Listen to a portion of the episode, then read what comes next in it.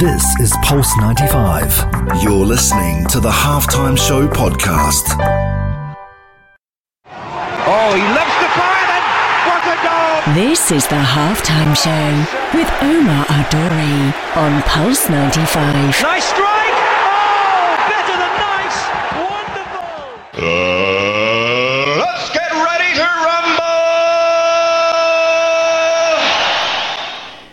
rumble! Can't believe I've walked into Pulse 95 Radio and I've already got abuse from everyone about yesterday's final. Like, at least let me walk into the studio. Do you know what I mean? I, they didn't even ask me, do you want a coffee? No, they didn't. They, every single person, and I know Vikas, you're listening, from the second I walked into this building, just said to me, Omar, you okay? Omar, you alright? Everything okay? You see what I have to deal with here. You see what I have to deal with when I'm when I'm hosting my own show in the best radio channel in the UAE on the planet. Pulse 95 Radio, we're here. So we're about to bring the energy to you for the next hour. If you're wondering what's coming up on the show today, well, Euro 2020 has been a memorable tournament for many reasons, and every beat has been felt from the first game, and we call it an end to what has been an incredible era. This European Championship. Now, the champions of Europe are Italy. Italy have done it. Forza Italia, they have done it, and well deserved. They have done it, but how did they do it? And how did it go yesterday in the final? Where did it go right? Where did it go wrong? I'm going to explain that today on the show. That's not the only thing that's happening on the show today because UFC 264 happened and Conor McGregor's comeback. I keep saying comeback. Conor McGregor's return to the UFC 264 against Dustin Poirier for the trilogy happened. But what happened if you haven't caught that fight or the, the obscene scenes? From what occurred in that fight. We're about to discuss that as well on the show. So we've got Euro 2020, UFC 264, Wimbledon is over, Messi wins a trophy. Like I didn't need more to talk about today on the show, but I'm gonna need all of you to get with me on the hour, and that's on my Instagram live, Pulse 95 Radio YouTube channel. Anywhere you're listening, stay tuned for the next hour on the only place to be at 3, the halftime show on Pulse 95. This is the Halftime Show with Omar Adouri. On Pulse 95. Oh, he loves the fire then. What a goal! This is the halftime show with Omar Adori on Pulse 95. Nice strike!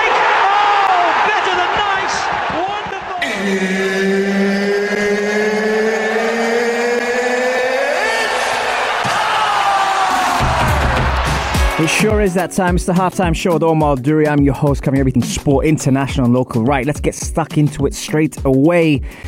Now, the Euro 2020 has come to an end, unfortunately, but what a tournament it's been as well, especially the latter stages. A lot of people, you know, predicted that, you know, we would get a favorite, a fan favorite at the end, or, you know, one of the top seeds, and Italy definitely, definitely did not disappoint. And here's the thing, guys. This is this is what like f- for me.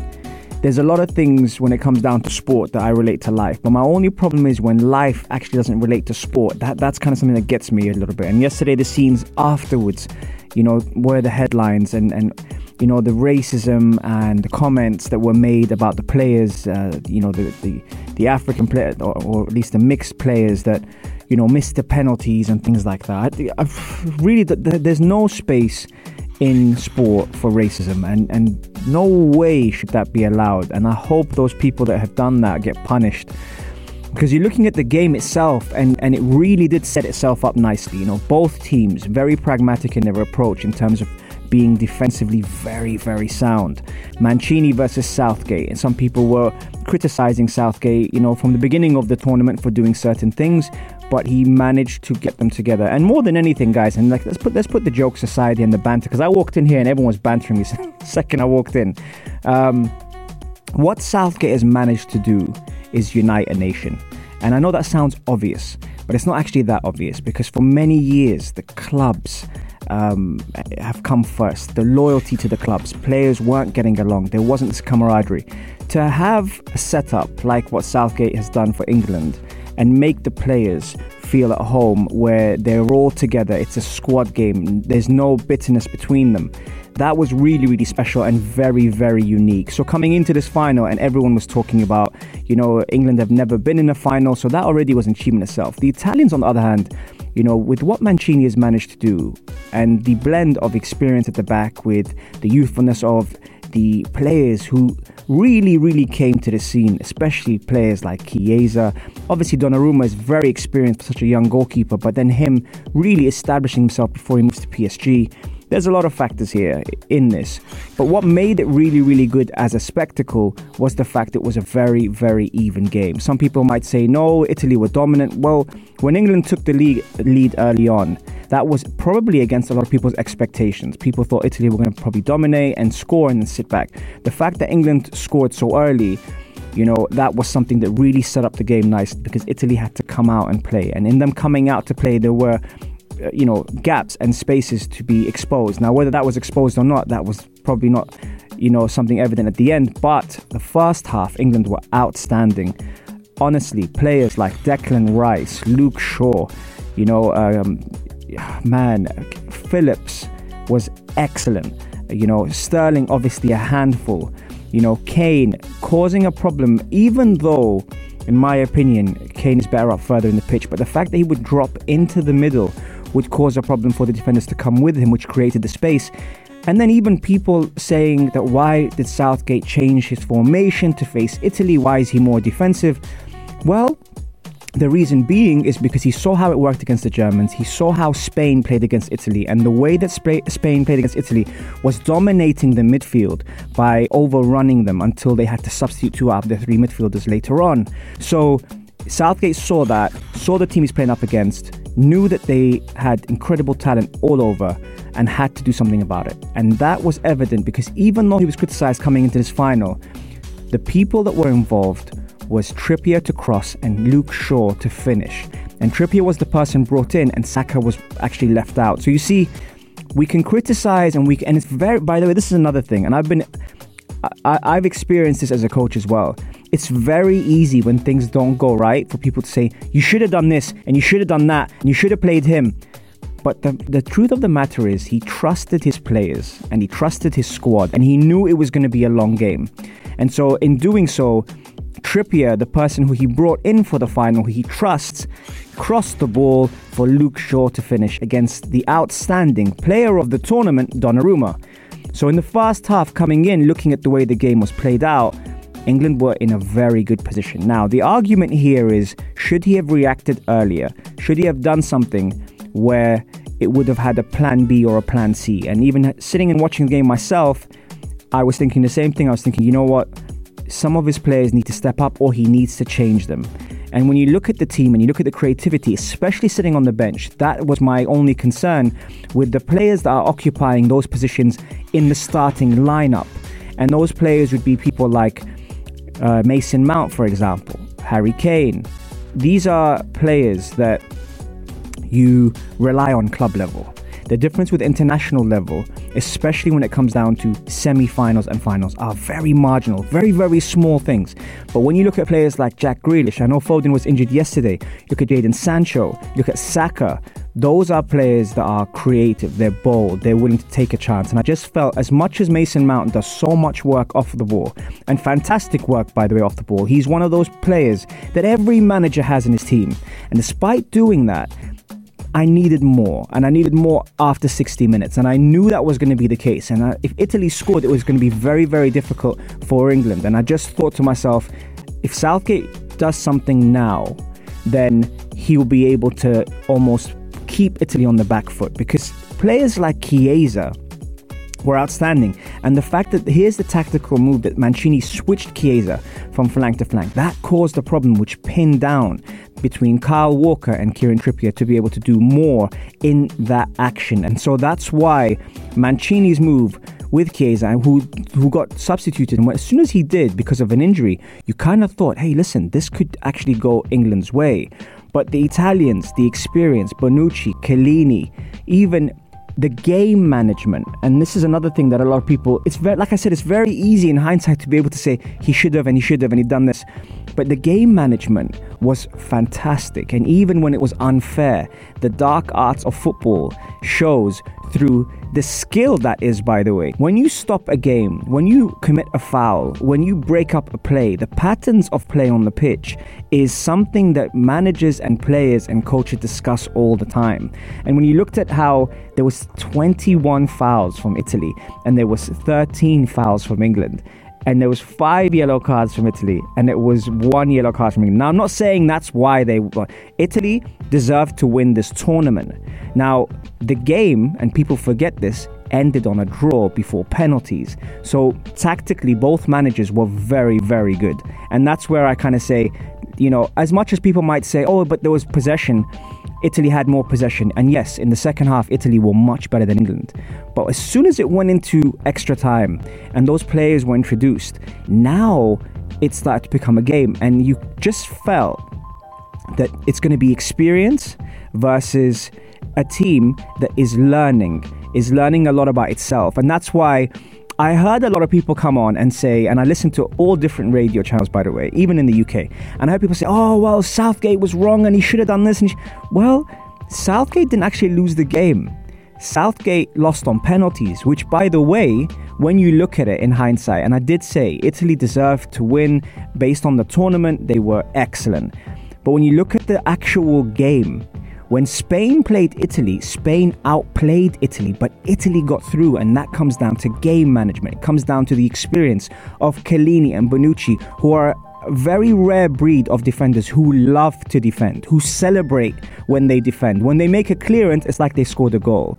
Now, having the experience of those two with the the, the new the new wave of talent in Italy in Donnarumma in a defend in a goalkeeper who who already has so much experience for for a young you know young boy then you start to see Spinazzola who got injured and he came in. Emerson did a good job. Lorenzo on the right again good job. Verratti's experience fantastic. Jorginho. It's not players like Verratti and Jorginho are, are extraordinary for a reason. Not necessarily the assists that they make but how they keep the ball and how they distribute the ball at the right time. Their football IQ is superior to many players in those positions. And a lot of the time, we get carried away with stats and we say, why? Why uh, isn't that player scoring enough or assisting enough? What this does for this game and this beautiful game is it shows you there are many ways to win football matches. But more importantly, what it has done, it's united a nation to be able to enjoy a game of football. And that's why, congratulations to Italy for winning the tournament. Congratulations to England for reaching the final. How they move on from here and how they learn and progress is going to be the game changer when it comes down to Gareth Southgate's men. Is he the right man for it? Absolutely. Because they learned from mistakes they made in the past. They've reached the semi final and now they've reached the final. The World Cup is in 18 months. This could actually be the best thing for them because it teaches them a lot about themselves. I felt really sorry for Bukayo Saka yesterday. I thought he was outstanding. A 19 year old who perhaps in many people's eyes shouldn't have played this tournament, shouldn't have started, but Southgate trusted him and repaid the faith. The other players that missed the penalties, as anyone knows, penalties are a lottery. So at the end of the day, you have to congratulate them. What happened after that in the media and in the you know racism, abuse, and all that has no space for football. So let's enjoy the tournament. Let's appreciate things and be grateful for a lot of things that happen. Christian, Eriks, uh, Christian Eriksen's life, for one. The fans from all around the world enjoying sport. Two, and at the end of the day, congratulations, Italy, on their tournament. Fantastic, fantastic tournament. Very, very well done. Very, very happy to see that football won yesterday. And despite the game going to penalties and being such a long game, at the end of the day, we appreciate that. And that is the Euro 2020 final segment over and done. I'm going to take a quick break and be right back after this. Enjoy, folks. This is the halftime show with Omar Adouri. Oh, he loves the fire then. What a goal! This is the halftime show with Omar Adori on Pulse 95. Nice strike! Oh, better than nice! Wonderful!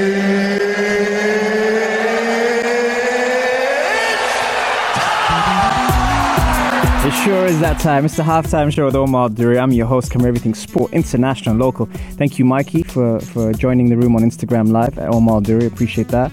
And thank you for pulling out the tissue box as well uh, and giving me a bit of stick for England losing. okay, UFC 264 kicked off. Man, um, everyone was really anticipating Conor McGregor's return. And. Um, and Dustin Poirier, and this one looked really, really personal. You know, coming into this, you know, into this fight, everyone was talking about which Conor is it going to be? Is it going to be the good Conor? Is it going to be the the aggressive Conor? Which which one is it going to be? And and having looked at the mind games behind it when they fought for the second fight, because the first fight Conor won and the second fight Dustin Poirier won. When they fought for the second fight, Dustin Poirier said, you know, it was easy for me because Conor McGregor wasn't the same, you know, in your face Conor McGregor. So this time he switched it up. He got very, very riled up for it. He got very, very aggressive. He got in his face. If you watch the embedded in the episodes coming into it, that was, you know, something that, uh, you know, we were looking forward to. And then this fight happens and we're thinking, right, okay, this is finally going to happen now because we know that Dustin Poirier had a chance to fight Oliveira for a title fight, but actually turned that down to fight Conor McGregor for the trilogy we looked at that and we thought, okay, he's you know he's got to look after his family. It's a money fight. It makes sense. Unfortunately, what happened, if those haven't seen it, you should go check it out. Is Conor McGregor broke his leg in, you know, what people will say was a freak accident. I think when he when he actually threw he threw many kicks in the first round, and when he threw one of his kicks, and Dustin Poirier checked it, I think that's probably when the the beginning of the break started to happen because once the body's warm and the adrenaline is happening, you don't really feel much. But then Conor threw a punch and in actually putting weight on that foot, it snapped, and it was one of the like weirdest things. It was really awful to watch. I mean, anyone that suffers a leg break or any kind of break normally when it comes to sports or life, you kind of cringe straight away and. Uh, you know, memories of, uh, you know, uh, Anderson Silva and, and Weidman, you know, just came to mind, especially recently with um, with Uriah Hall uh, being involved with that. You know, it, it's not something you want to watch in sport, but all of a sudden, the look on Conor McGregor's face was horrifying. You knew something wasn't right. And as soon as that happened, the camera looked down at his leg and it was literally hanging off, which was awful. But what does this mean for Conor McGregor? So on on paper, he loses the trilogy, and although people will say that the fight was um, on points for Dustin Poirier because Conor McGregor made a mistake in shooting for a takedown, and in doing so, you know, you, you go against a black belt and Dustin Poirier. That's that's home for him. Whilst if he kept it, you know, uh, on his feet and, and and focused on striking, it would be a whole different fight. But you know, people forget, you know, Dustin Poirier, 28 and six. You know, uh, Conor McGregor, 22 and six. You know, this this lightweight division you know, is, is not light, and it's it's not something that people you know can take you know easily, you know, and and those two really really showed it. But now the psychology of that leg break, how difficult is it to come back from such an injury? Um, the news is that Conor McGregor has already had surgery, and they've said that in six weeks, it will take six weeks of him being on crutches and really letting it heal before he can put any weight on it again. And and with these things, and having experienced this recently myself, it's it's such a fight and it's such a mental battle when it comes down to getting injuries that actually prevent you from from moving and i say that because movement is medicine you know we take it for granted until we no longer have that that mobility the the, the idea to be able to turn and twist and, and stand up and put a t-shirt on. You know these simple things really really you don't think about them until you're actually in them. And conor mcgregor suffering this leg break is is awful because as a human, the first thing that happens at that point is you start to think, what am I going to do? How am I going to stay occupied? How am I going to keep my brain ticking or my brain working? There's all these factors that you you wonder, am I ever going to be the same again? Am I ever going to be able to, uh, you know, lift, push, pull, uh, get up, stand up? You know, there's there's many factors that, that come into mind and and with this Conor McGregor loss, you just question. A lot of people are saying it's over for him in the career of mixed martial arts. especially that you know he doesn't need to fight. And this is why people sometimes are, are questioning why is he still in sport? Why is you know his his endorsements and all his products and everything they made him a, a, a multi-millionaire. So why is he still putting his body at risk and doing these things? And i actually just think i actually think that you know conor mcgregor and maybe his ego might be the toughest thing, but Conor McGregor will come back. And I'll say it here on the halftime show. I genuinely feel he's going to make a comeback. He's going to use this as motivation to fight Dustin Poirier again. And when we least expect it, the fight is going to be announced. Now, Dustin Poirier fights Charles Oliveira next, and that's exciting. But that means you're looking at at least a year until Conor McGregor can make a return. And if he does, all the muscle memory, all the ring rust, being able to, will he take a fight before that? There's all these factors that you have to consider, and a fighter's mind is very, very different when it comes to these things. These things, you know, take a lot for you to actually use that kind of energy mentally, emotionally, and physically. So, will Conor McGregor come back? Let me know. 4215 Salat or do. And also, by the way, I have to say, I know we're talking 264. Gilbert Burns does it again against uh, Wonderboy Stephen Thompson. Uh, Tai Tuivasa. Oh my God. I don't know whether to, to celebrate or, or throw up after his celebrations against uh, Greg Hardy. Knockout, you know, first round, one minute, seven. that was crazy. And then the women's bantamweight, Irene Aldana for, I can't even say this name, but Yana Kuniti Sakaya um, in a knockout as well in the round one, four minutes, 35 seconds. Right, okay, we'll take a quick break. Here's some Oasis Sam Smith, and I'll see you after this. See you in a bit, folks. This is the halftime show with Omar Adouri. On, on, on 95. 95. Oh, he loves the fire then. This is the halftime show with Omar Al Duri on Pulse 95. Nice strike! Oh, better than nice! Wonderful!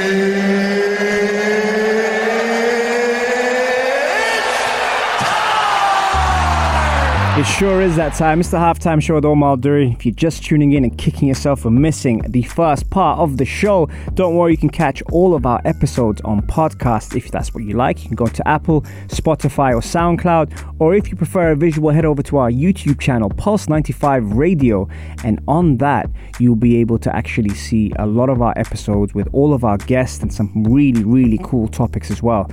Okay, so we've spoken about the Euro 2020. As, as you know, I came into the studio today. Actually, I didn't before I came into the building and I was getting abused about England losing to Italy in the Euro 2020 final.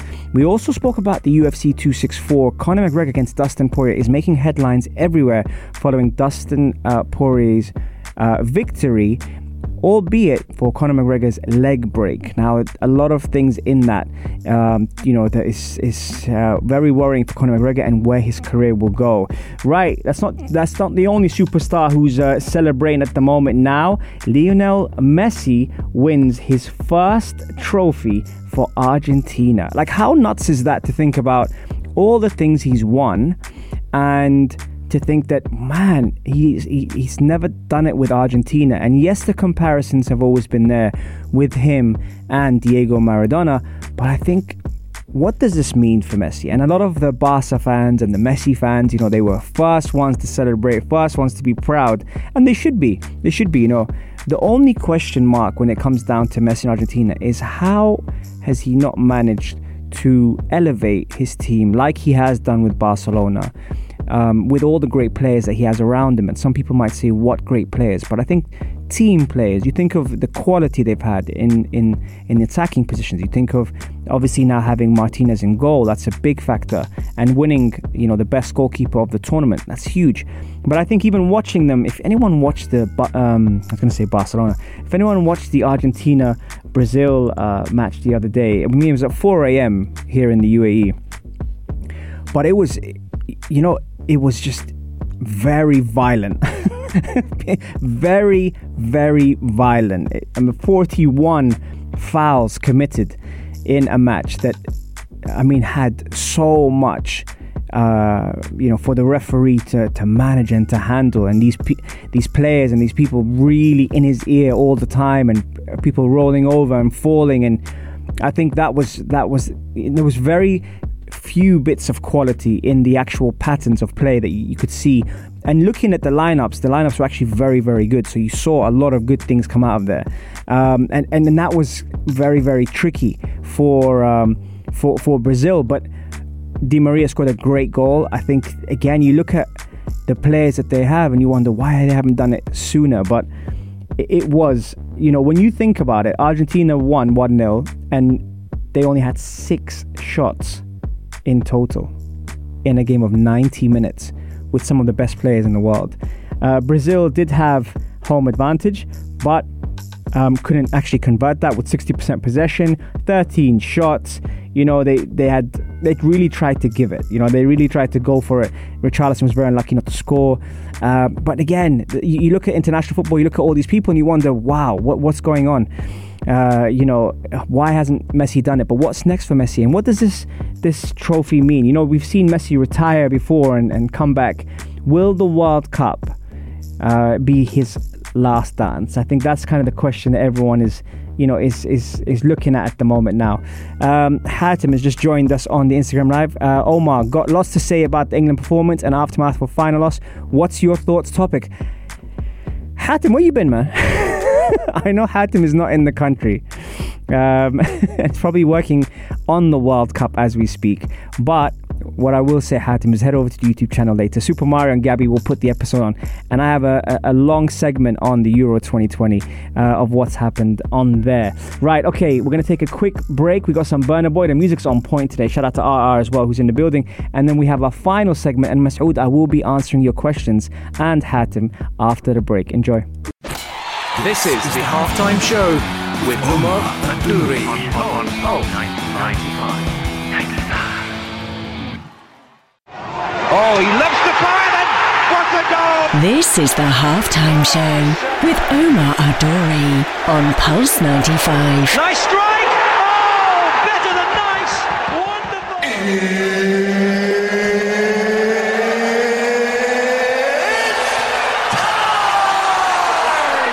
It sure is that time. It's the halftime show. It's almost full time on the halftime show. We're taking your questions in now as we speak. Um, a lot of people drop in their questions on yesterday, and some people actually ask me questions about the Euro 2020, which understandably, obviously, they just joined, so they missed the first segment. If you have missed it, you can always head over to the YouTube channel and check it out. Um, right, let's take your questions on here. Okay, let's have a look. Um, Masoud. How do you visualize yourself, brother? And what's one thing you still chase for and why? That's a very good question, uh, Masoud. So I, I think in terms of visualization, it's really important. I think we're all human. We all kind of have, you know, our own way of interpreting things. And obviously, the more experience we get, the more we understand how to handle and manage situations. I think that's a very, very good question. Um, and the thing with that is, again, we're very, you know, we're, and we're always good at giving advice. I think all of us are excellent at giving advice, but following our own advice is probably one of the hardest things. And uh, and I'm one of those people as well. Even though I'm a coach, obviously I fall under that belt, and I do strive to be better. I think every day there's something that keeps me going to try and be a better version of myself. And I think the reason why is because it gives more to those that matter, the people around me, you know, family, friends, you know, these kind of things. And also being a coach as well, you're always thinking, you're always trying to trying to find the right balance, the right formula to kind of execute things. So I think I wouldn't necessarily say I'm chasing it, but it's something that you know you you want to do because you know there's always so much more you can do, and it's only when you get too comfortable do you not you know, um, you know, you know, you don't develop. So I think that's just hopefully that answers your question. But yeah, that's that's something I'm definitely striving to to improve and work on. Um, what did you think of the formations yesterday? Um, look, to be honest, I, I, I, genuinely think that coming into this tournament, there's not many people that would have, um, you know, given Southgate uh, a hope and probably thought that he, you know, he doesn't know what he's doing. But I have to say, um, the way he's conducted himself, the way he's managed things, you also got to realize that a few of his players have had issues and situations which he's had to deal with, which maybe in the past would have been magnified. Bringing in the media, very, very good move a club like mentality where players are genuinely embracing themselves and they genuinely care about each other. I've heard things like Conor Coady has been the best player uh, in the England squad and he hasn't played. You know, uh, having real leaders there, having, uh, you know, Mason Greenwood and, um, and Phil Foden, you know, had a problem uh, during lockdown.